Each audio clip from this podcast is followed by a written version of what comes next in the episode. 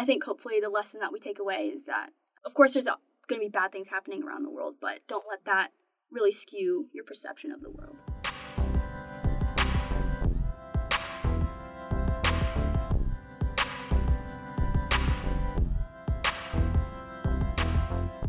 If you're listening to this, chances are you're a consumer of the mass communication and news exchange that is modern commercial media.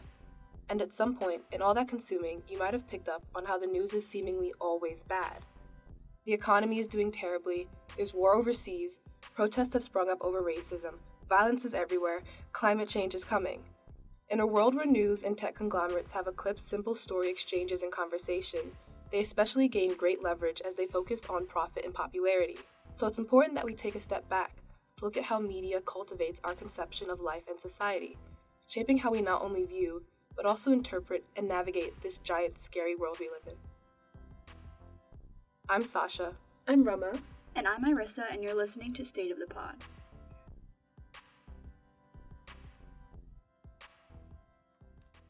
Picture this you just got home from a long day at work or at school, and you plop down on the couch to watch some TV. And if you're not watching TV, you're checking your social media. As you're flipping through channels or scrolling through your feed, you see the following US near its goal to house every homeless veteran identified in a January 2022 count.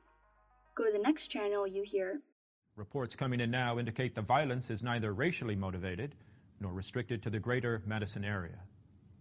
What is certain is that this seemingly unexplainable mass hysteria continues to spread throughout the heartland, with injuries reported to be in the thousands.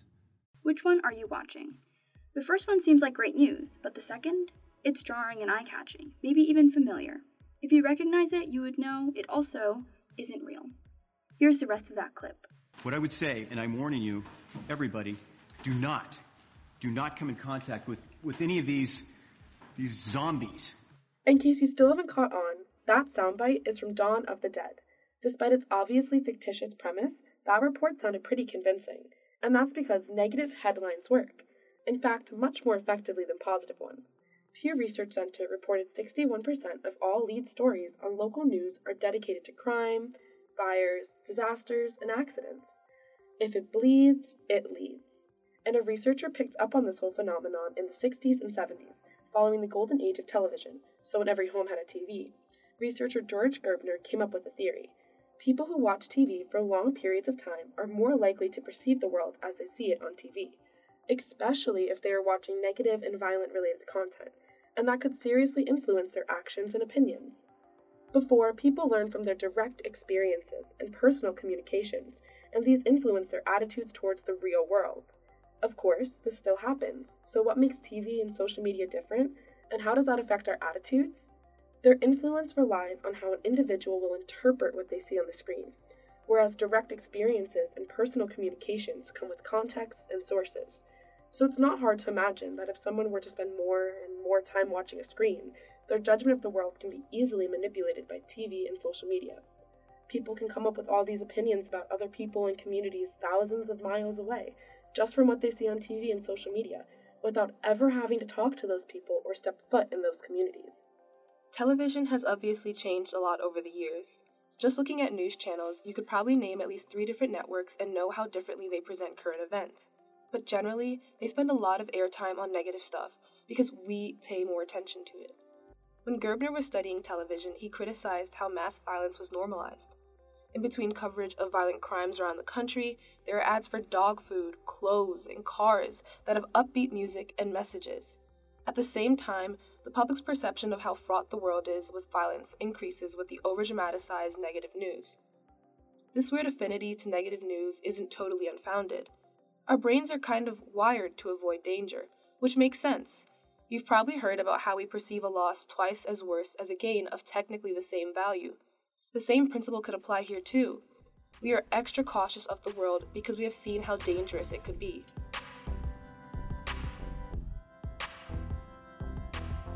This mean take from the media cultivates a mean perception of the world and a cognitive bias known as mean world syndrome, a term coined by Gerbner. What might this bias look like? Well, Amanda Ripley writes in an article for The Atlantic that there is not a single national news source that is trusted by the majority of the American public.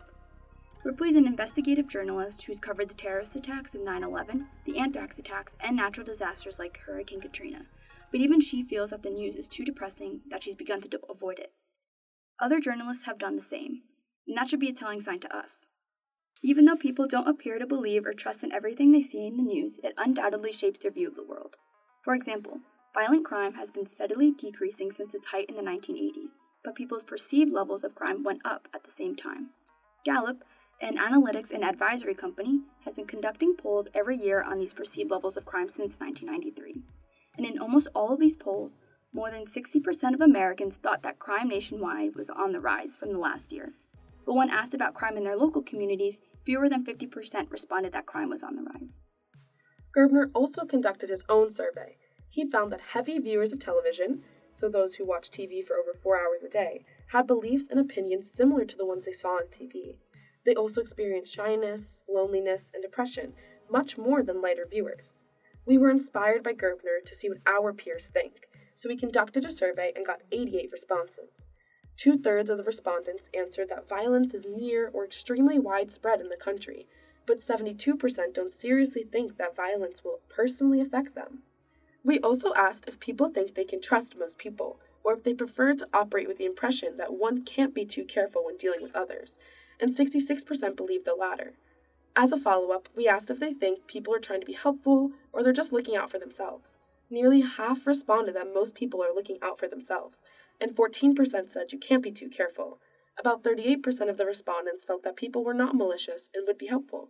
Of the responders, 36% reported watching at least four hours of TV a week, though we assume they included shows, not just the news, as well as streaming services that don't offer news. A third spent at least 10 hours a week on social media, and 40% checked the news daily. Though we don't have the expertise to draw significant conclusions or correlations in our particular situation, the people we surveyed seemed distrustful and spent a considerable amount of time on social media and news. But something to note is that the second most common answer to our question of how often people check the news, which was sometimes and or occasionally. That could be due to lack of interest, distrust in the news, or maybe the news isn't as helpful as it used to be. A study done at the University of Pennsylvania split participants into two groups. One group watched three minutes of negative news in the morning, the other watched positive solution focused news. After six to eight hours, they filled out a survey about their day. The researchers found much more significant and dramatic results than expected. Negative news watchers were 27% more likely to report that they were unhappy than the positive news watchers were. So it doesn't take hours of TV or doom scrolling, which is defined as a tendency to continue scrolling through bad news, even if it's really sad and depressing, it could just take up a few minutes of your day, and already your attitude is more negative, influencing how you see the reality around you.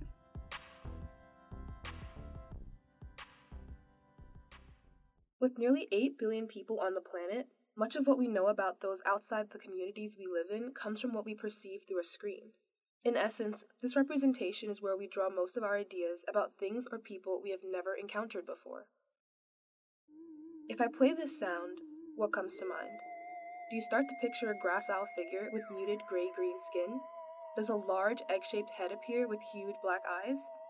If you imagined an alien, that's because sounds like those and images like the ones described have been used in mass media to describe a creature none of us have actually seen. I sat down with Bonsu Koa, a third year PhD student in the Department of Literatures in English at Cornell University, and a former teacher of mine.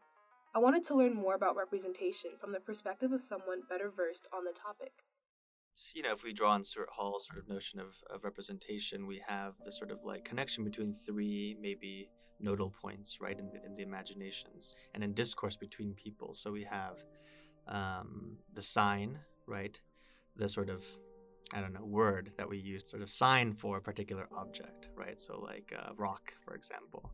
Um, and then we have the signified, right? The object in and of itself, right? Uh, so the rock here in this instance. But then we have the sort of third point, right? That actually kind of just sort of saturates our engagement with uh, with both, and it's the meaning of the thing. You may have heard the name Stuart Hall there. He was a well-known cultural theorist and sociologist, some of whose work includes encoding and decoding in television discourse and the central role of the media in the social production of news. And Stuart Hall is getting at representation, particularly visual representation that we see in the media, because it's become such a pervasive, right, inescapable uh, sort of apparatus that creates meaning for us in our everyday lives today. Like you really can't escape the visual regime. So I think visual representation, in particular, right, uh, is is like that that process through which we make meaning of objects that we encounter and see, touch in the world. So this brings us back to the role of media in shaping our perception of people and communities. Latinos are a growing population in the US, but they are not represented much in the media and when they are, it is often violent portrayals of gang violence or on the topic of illegal immigration. Think about the narrative this creates for Americans with little exposure to the mass majority of Latinos that don't fit into these categories. How do these images shape the interactions one might have with a Latino coworker or even a stranger? It's a way of being very rude and presuming things about the other, um, but also of being a self that feels like this sort of gaze, of people viewing you a particular way uh, even though you have done nothing uh, to warrant that. Maybe you are not even aware of it, right? But you enter into a social situation and you find out that you've already been in that room before you got there. The same goes for Muslims, whose culture and people have been subjected and simplified to violent depictions. When the media lets the violent few stand in for the many, the resulting image is that a largely incorrect and mean representation. When it comes to African Americans, the image is bifurcated. At one extreme, African Americans are depicted in the media as middle class citizens, doctors, and presidents. At the other, a study of network news found that stories featuring African Americans are predominantly crime stories.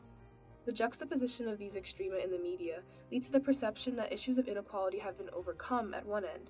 So when African Americans do commit crimes on the other, they're seen as ungrateful and should be penalized without remorse it is those who are represented that oftentimes experience things that are outside of the, limits and the agenda of representation, right?